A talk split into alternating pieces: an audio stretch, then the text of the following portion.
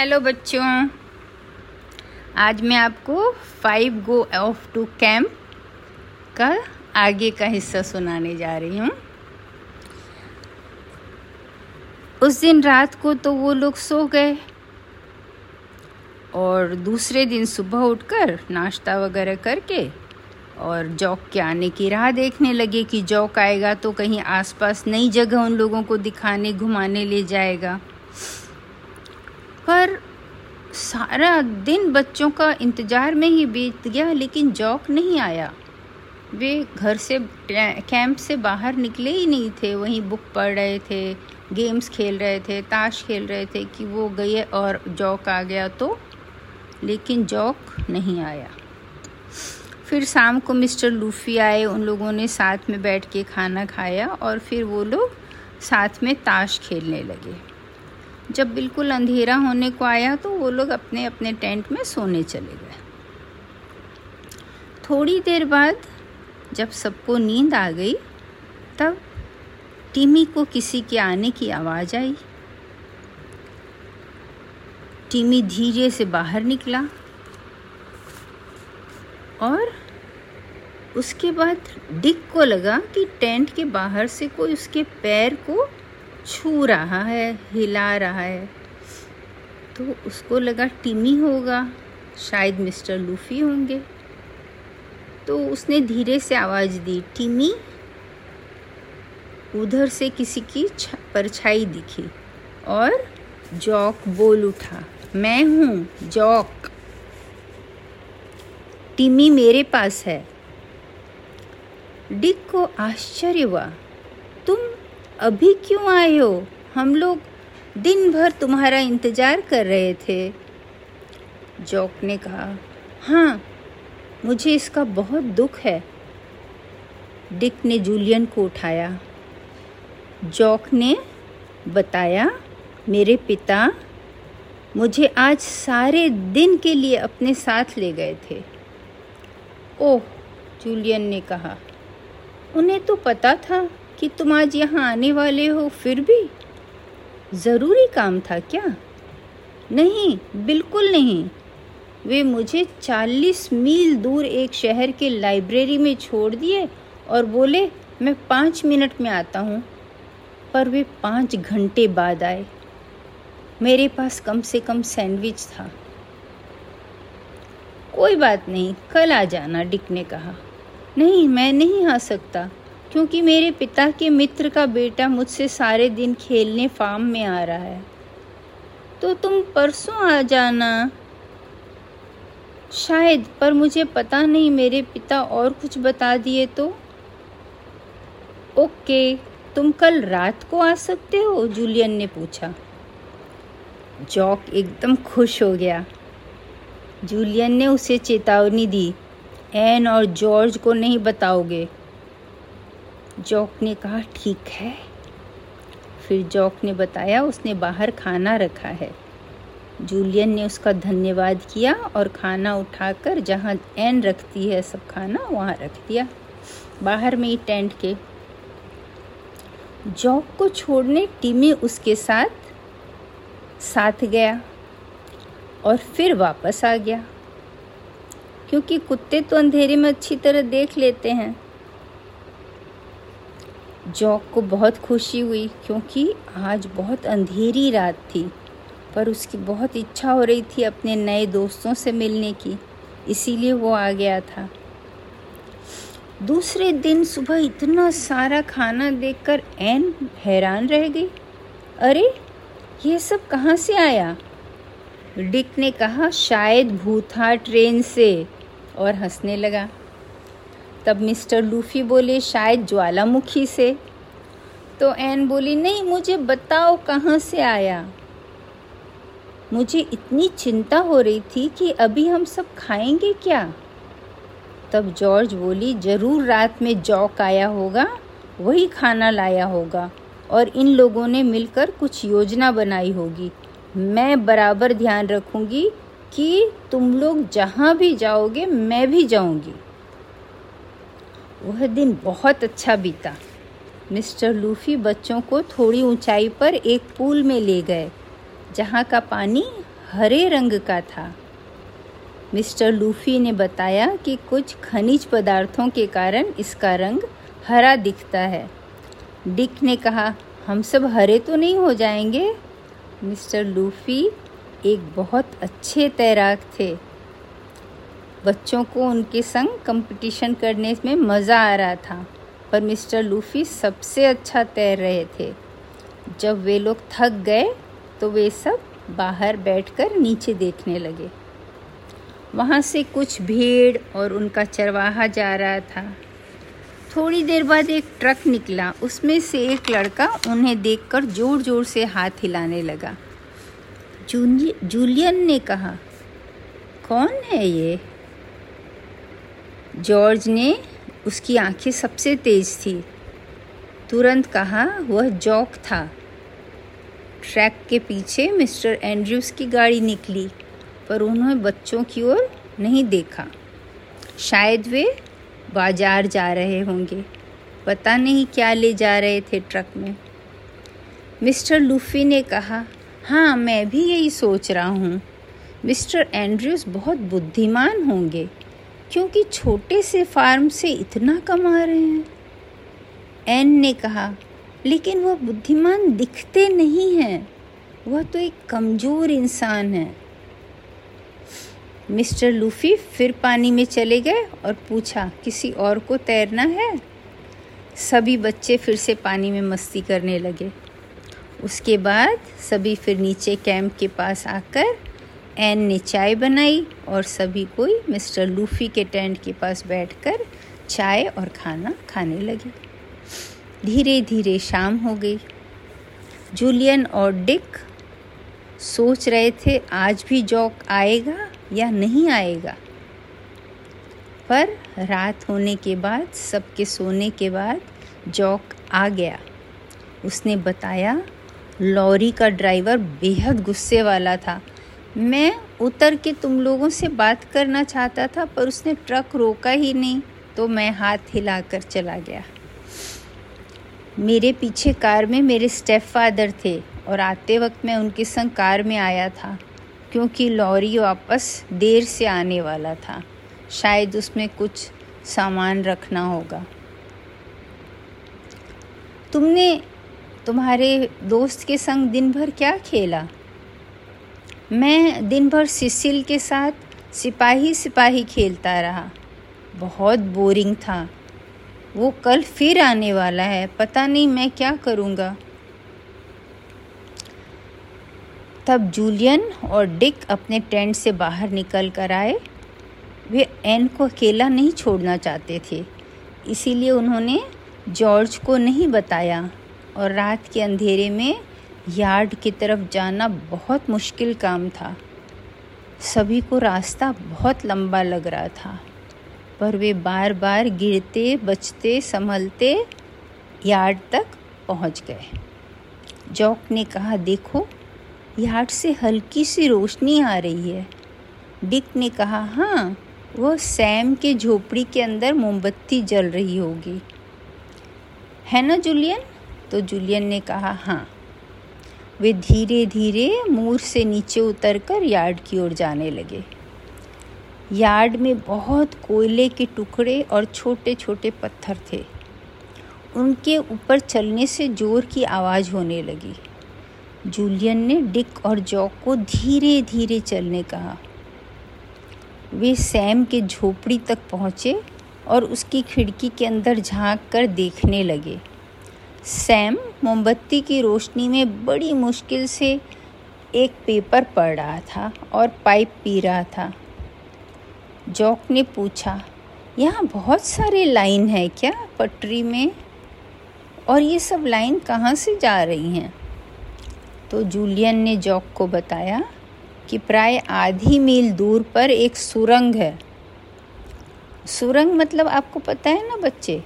जो पहाड़ों के अंदर रास्ता काट के सुरंग बनाते हैं, जहाँ से गाड़ी और फिर अगर पटरी बिछा दे रेल की तो रेल वो सब निकल सकते हैं, उसे सुरंग कहते हैं। जब इस बार आप कभी घूमने जाओगे ट्रेन में तो ज़रूर ध्यान देना, कहीं ना कहीं तो पहाड़ के बीच से ट्रेन होकर निकलती है, उस सुरंग को आप ध्यान से देखना। तो अभी ये लोग सुरंग के तरफ़ जाने लगे। जॉक ने कहा, चलो, हम लोग पटरी पर चलते हुए सुरंग तक पहुँच जाते हैं। यहाँ तो कोई ट्रेन है नहीं। तो वे लोग आराम से सुरंग की ओर जाने लगे। अचानक अचानक सब कुछ एक साथ हो गया। जूलियन ने कहा, तुम लोगों को ट्रेन की आवाज़ आ रही है? डिक ने कहा हाँ वह किसी सुरंग से जा रही है। जूलियन ने कहा, किसी सुरंग से नहीं, इसी सुरंग में आ रही है। बच्चे जल्दी से पटरी के साइड में होकर और नीचे बैठ गए, क्योंकि वे नहीं चाहते थे कि ट्रेन से कोई उन्हें देख पाए। और वो लोग जैसे ही बैठे, उतने में ही जल्दी से एक ट्रेन आई और खट से निकल गई। उन्हें तो सिर्फ़ एक लंबी काली चीज़ दिखी। उसमें कोई लाइट भी नहीं था और कोई बैठा हुआ भी नहीं था।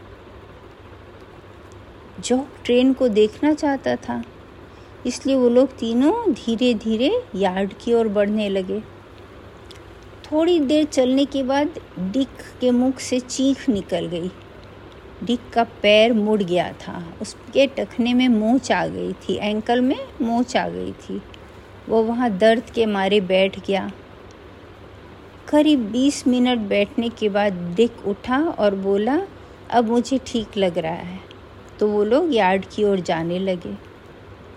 जैसे वे यार्ड की ओर जाने लगे, फिर ट्रेन की आवाज़ आई। पर अभी वो पटरी पर नहीं थे, उन्होंने ध्यान से ट्रेन को देखा। ट्रेन की आवाज़ बहुत ज़ोर से आ रही थी, पर उसे कोई चलाता हुआ नहीं दिख रहा था। वह ट्रेन फिर से चली गई। जूलियन ने बहुत हिम्मत करके कहा, ये है भूथा ट्रेन। पता नहीं कहाँ से आती है और कहाँ जाती है। पर हमने उसे देखा है और उसकी आवाज़ सुनी है। सब कुछ बहुत डरावना था। डिक ने कहा, अगर मेरे पाँव में मोच नहीं आती तो हम लोग यार्ड में जाकर ट्रेन को देख सकते थे। जॉक ने कहा, क्या यह ट्रेन वास्तव में था? जूलियन ने कहा हाँ था, क्योंकि धुआँ भी फेंक रहा था। और आवाज़ भी कर रहा था, पर उसमें कोई न था और न कोई लाइट थी। वे लोग वापस यार्ड में पहुँचे, पर वहाँ कुछ न था। वे लोग वापस मूर में ऊपर चढ़ने लगे और कैंप की ओर जाने लगे। तब डिक ने पूछा, क्या हम जॉर्ज और एन को भूथा ट्रेन के बारे में बताएँगे? जूलियन ने कहा, नहीं क्योंकि एन डर जाएगी और जॉर्ज गुस्सा हो जाएगी। इतने में जब वो टेंट के पास पहुँच गए तो टिमी उनके पास आया। जैसे कि शिकायत कर रहा हो, उसे बगैर लिए वे लोग क्यों गए थे? जब वो लोग कैंप के बिल्कुल पास पहुँचे तो जूलियन ने जॉक से कहा, तुम अब जाओ। और टिमी जॉक के साथ उसे छोड़ने फार्म हाउस तक गया। जैसे फार्म हाउस पहुँचा टिमी धीरे से गुर्राने लगा। तो जौक चौकन्ना होकर चारों ओर देखने लगा। उसे सामने एक बांड के रूम से रोशनी आई।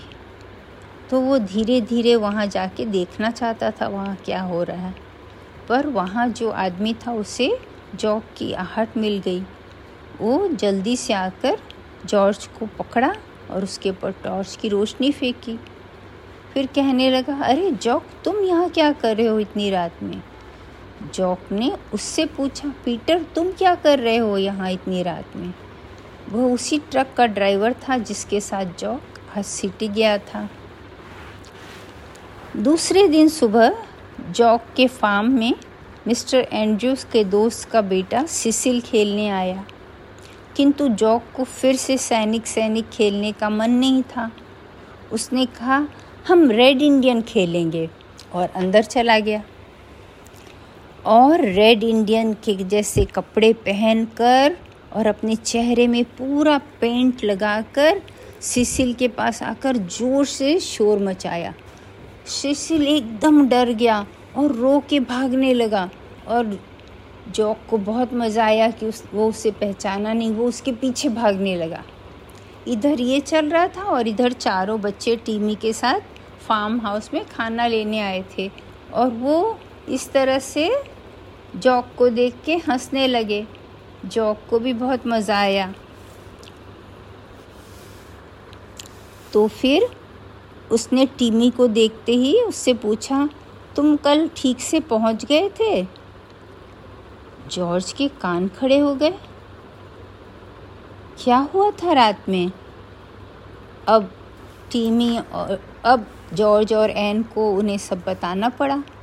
जॉक ने कहा, रात में जूलियन डिक से मिलने आया था मैं तो टीमी मुझे छोड़ने आया था। जॉर्ज बहुत गुस्सा हो गई। तुम लोग रात में यार्ड गए थे मुझे छोड़कर। बच्चे खाना लेकर घर चले गए। वहाँ जाकर जॉर्ज बहुत गुस्सा हो गई। मैंने कहा था, मुझे भी जानना है, फिर भी तुम लोग मुझे छोड़कर चले गए और जॉक को ले गए। जूलियन ने कहा, मैं तुमको और एन को नहीं ले जाना चाहता था, पर मैं तुम्हें बताऊँगा वहाँ क्या हुआ। एन सुनने लगी, पर जॉर्ज नाराज़ होकर दूर बैठ गई, पर वह सुन रही थी सब कुछ। फिर जॉर्ज बोली, टिमी भी मुझे छोड़कर चला गया। तो डिक ने कहा, टिमी उनके साथ नहीं था। जब वे वापस आए, तब टिमी उनके पास आया और जॉक को छोड़ने चला गया। जूलियन मिस्टर लूफी से मैप मांग कर ले आया और वह और डिक बैठकर यार्ड और रेलवे लाइन के उस, मैप में अच्छी तरह उसको देखने लगे। उसके बाद दोनों लड़कों ने प्लान बनाया कि वे पास के रेलवे स्टेशन में जाएँगे और वहाँ से ये सुरंग का रास्ता पता करेंगे कि वहाँ के स्टेशन से यहाँ के स्टेशन में सुरंग होते हुए आ सकते हैं क्या। तो फिर उन लोगों ने मिस्टर लूफ़ी से पूछा, मिस्टर लूफ़ी, क्या आप हमें शहर, पास के शहर में छोड़ देंगे? तो मिस्टर लूफ़ी ने तुरंत स्वीकार कर लिया। पर जॉर्ज जाने को तैयार नहीं हुई। वो तो नाराज़ थी उनसे। उसने कहा, नहीं, मैं टीमी के साथ वॉक के लिए जा रही हूँ, मुझे नहीं जाना। तो तीनों बच्चे मिस्टर लूफ़ी के साथ पास के शहर गए। और रेलवे स्टेशन में जाकर सुरंग के बारे में पूछने लगे।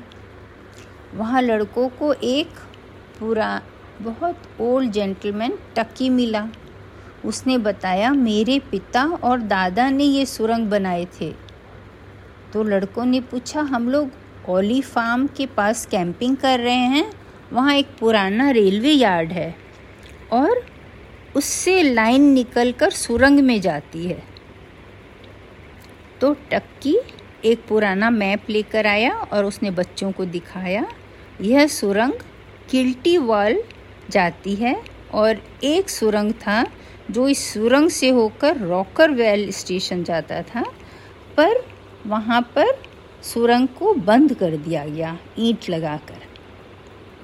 जूलियन ने सोचा इसका मतलब खिल्टी वॉल से यहाँ ट्रेन आती होगी। टक ने टकी ने बताया, पिछले 20 साल से कोई ट्रेन नहीं चली है। किल्टीवॉल स्टेशन को ही उन लोगों ने और किसी दूसरे स्थान में बदल दिया है। वहाँ बहुत सारे शेड हो गए हैं। वो स्टेशन ही नहीं रहा। बच्चों ने उसका धन्यवाद किया और उसे एक छोटा केक प्रेजेंट किए। वह खुश हो गया और उसने बच्चों को मैप भी दे दिया। बच्चों को बहुत आश्चर्य हुआ। कि उन्होंने कल ही रात को यार्ड से ट्रेन चलते देखा और ये बोल रहा है कि लंबे समय तक इस यार्ड का उपयोग नहीं किया गया है। डिक ने कहा, हम लोग रात में भूथा ट्रेन का वेट करेंगे और जैसे ही ट्रेन सुरंग में जाएगी, हम लोग दौड़ के सुरंग के उस पार पहुँच जाएँगे और जब ट्रेन बाहर निकलेगी तो हम समझ जाएँगे कि ट्रेन किल्टी वेल जा रही है।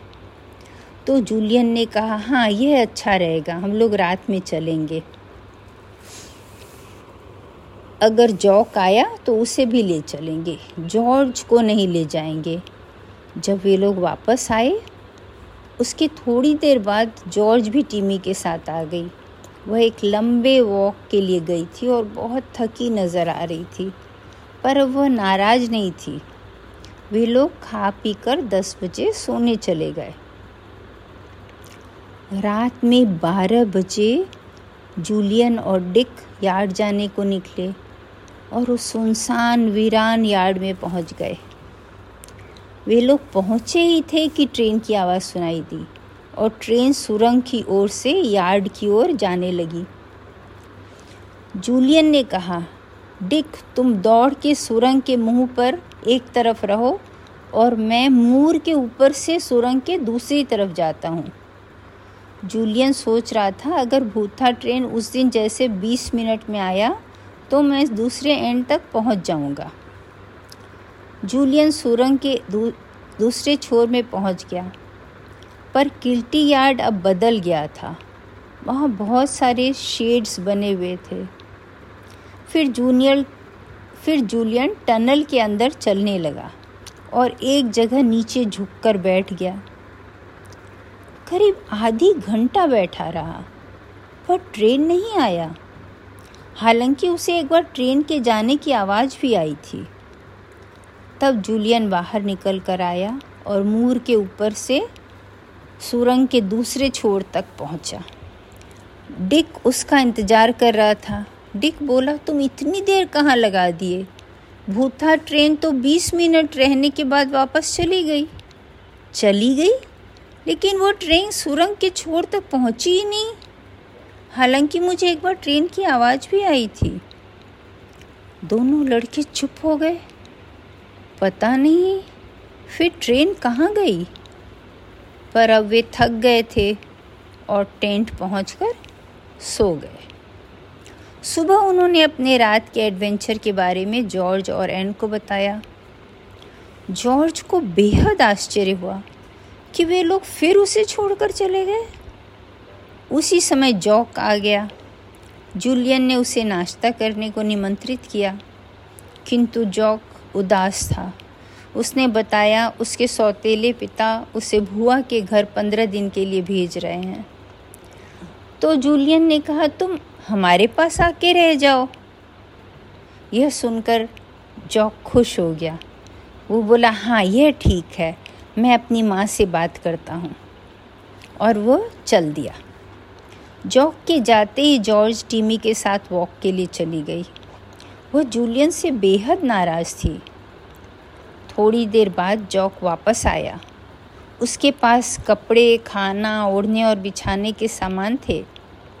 मिस्टर लूफ़ी वहाँ आए, उन्होंने बताया, वे आज जो इंसेक्ट इकट्ठा किए, उस पर काम करेंगे। और बच्चों से पूछा, वे क्या करने वाले हैं? फिर उन्होंने जॉक से पूछा, क्या वे उनके साथ रहने आया है? और उसका स्वागत किया। जूलियन ने कहा, लंच टाइम तक हम यहीं रहेंगे और फिर हम वॉक के लिए जाएँगे।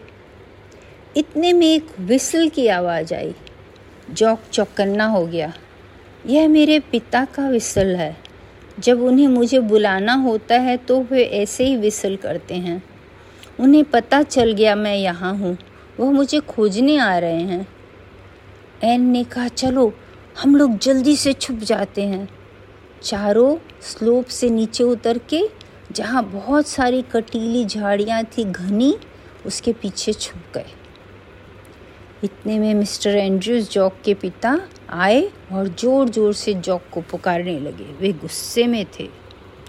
मिस्टर लूफी बाहर आए। उन्हें शोरगुल पसंद नहीं था। और उन्हें मिस्टर एंड्रयूज बिल्कुल अच्छे न लगे। मिस्टर एंड्रयूज उन्हें देखते ही बोले, जॉक कहाँ है? मुझे नहीं मालूम, मिस्टर लूफी ने कहा। मिस्टर एंड्रयूज ने कहा मुझे जॉक का इन बच्चों के साथ खेलना कतई पसंद नहीं है। मिस्टर लूफी बोले, क्या खराबी है इन बच्चों में? ये तो बहुत शिष्ट और सभ्य बच्चे हैं। मिस्टर एंड्रयूज बोले, मुझे पता नहीं आप बच्चों के क्या लगते हैं, पर वे खतरे में हैं। सच में? कैसे? मिस्टर लूफी की आवाज़ बिल्कुल अविश्वसनीय थी। मिस्टर एंड्रयूज़ बोले, यहाँ मूरलैंड में ख़तरनाक जगह है और बच्चे वहाँ घूम रहे हैं। मैं नहीं चाहता जॉक उनके साथ जाए, क्योंकि उसको कुछ हो गया तो उसकी माँ का दिल टूट जाएगा। ये तो बिल्कुल सही है, मिस्टर लूफी बोले। तो जॉक जैसे ही आएगा, आप उसे भेज देंगे? मिस्टर एंड्रयूज बोले। रेलवे यार्ड बहुत खतरनाक जगह है। लोग कहते हैं वहाँ भूता ट्रेन चलती है। मैं नहीं चाहता कि जॉक वहाँ जाए। मिस्टर लूफी बोले, आप रेलवे यार्ड को लेकर बहुत चिंतित दिख रहे हैं। तो मिस्टर एंड्रिस बोले, मैं? नहीं नहीं, मैं किसी गलत जगह कभी नहीं गया। जॉक को भी नहीं जाने देना चाहता हूँ। फिर मिस्टर एंड्रयूस चले गए। मिस्टर एंड्रयूस के जाते ही मिस्टर लूफी ने आवाज़ दी, जॉक को यहाँ भेजो। जॉक ने सोचा उसे घर भेज दिया जाएगा। पर मिस्टर एंड्रयूज ने कहा, तुम क्यों अपने स्टेप फादर से दूर रहना चाहते हो? मैं समझ सकता हूँ। तुम्हारी जो इच्छा करो, क्योंकि मैं तुम्हारे लिए जिम्मेवार नहीं हूँ। जॉक ने उनका धन्यवाद किया। फिर जॉक ने कहा, चलो, लंच के बाद रेलवे यार्ड चलते हैं। जूलियन ने कहा, आज भी जॉर्ज मिस करेगी, क्योंकि वो अभी तक वापस ही नहीं आई है। इधर जॉर्ज मैप के अनुसार मूरलैंड से किल्टी यार्ड की ओर जाने लगी, ऊपर से ही। उसकी इच्छा थी वह रहस्यमयी सुरंगों के बारे में कुछ पता कर सके। वह रेलवे स्टेशन पहुँची और सैम को आवाज़ दी, हेलो। वह मुड़कर देखा, उसने ज़ोर से कहा, मुझे बच्चों को यहाँ से दूर रखने बोला गया है, तुम तुरंत यहाँ से जाओ। और उसने एक बड़ा सा कोयला का टुकड़ा उठाया, लेकिन जैसे ही वो जॉर्ज की ओर निशाना करा, वैसे ही टीमी ज़ोर से गुर्राया। तो सैम ने डर के मारे कोयला के टुकड़े को नीचे फेंक दिया और जॉर्ज से वहाँ से जाने को कहा। जॉर्ज ने सोचा कि वह सुरंग से चलते चलते यार्ड तक पहुँच जाएगी, पर थोड़ी देर जाने के बाद उसे लगा, सुरंग बहुत अंधेरा है, वहाँ अकेले जाना ठीक नहीं है। तो वह सुरंग से निकलकर ऊपर मूरलैंड में चलने लगी। अचानक उसकी नज़र एक उभरे हुए स्थान पर पड़ी। वो वहाँ पहुँची। तो पैर के नीचे कटीली झाड़ियों के बीच कुछ कड़ा कड़ा लगा। उसने उसे खींचना चाहा, पर वह खींच नहीं पाई। तो टीमी वहाँ खोदने की कोशिश करने लगा और अचानक टीमी गायब हो गया। जॉर्ज ज़ोर से चीखी, टीमी, कहाँ गए तुम? नीचे अंदर से टीमी के भौंकने की आवाज़ आई। तब जॉर्ज ने कटीली झाड़ियों को खींचा तो उसे दिखा कि यह सुरंग से ट्रेन का धुआँ निकलने का रास्ता था। वो वेंट था एक, जहाँ से उन लोगों ने कई बार ट्रेन से धुआँ निकलते देखा था। जॉर्ज सोची, मैं देखती हूँ, मैं टीमी को कैसे निकाल पाऊँगी? जॉर्ज धीरे धीरे उस जंग लगे छड़ से नीचे उतरने लगी। उसे बहुत डर लग रहा था। थोड़ा सा नीचे उतरने के बाद उसने देखा दीवार पर लंबे लंबे कील ठूके हुए हैं। शायद कभी वहाँ सीढ़ी रही होगी। तो वो कीलों में पाँव रख रख के एक से नीचे, एक से नीचे करके धीरे धीरे उतरते हुए और जहाँ टीमी गिरा था, वहाँ तक पहुँच गई। अब उसे ये समझ नहीं आ रहा था कि टीमी को ये कील से ऊपर कैसे ले जाएगी। ये तो असंभव था। तो वो टॉर्च जला के सुरंग में देखने लगी। उसे बहुत अफसोस हो रहा था कि वो सबसे नाराज़ होकर अकेले आ गई और अब टीमी को सुरंग से कैसे निकालेगी। तो बच्चों, आज हम यहीं पर रुकते हैं और आगे की कहानी फिर आपको अगली बार सुनाते हैं, क्योंकि अभी थोड़ी और लंबी कहानी बाकी है। तब तक के लिए बाय बाय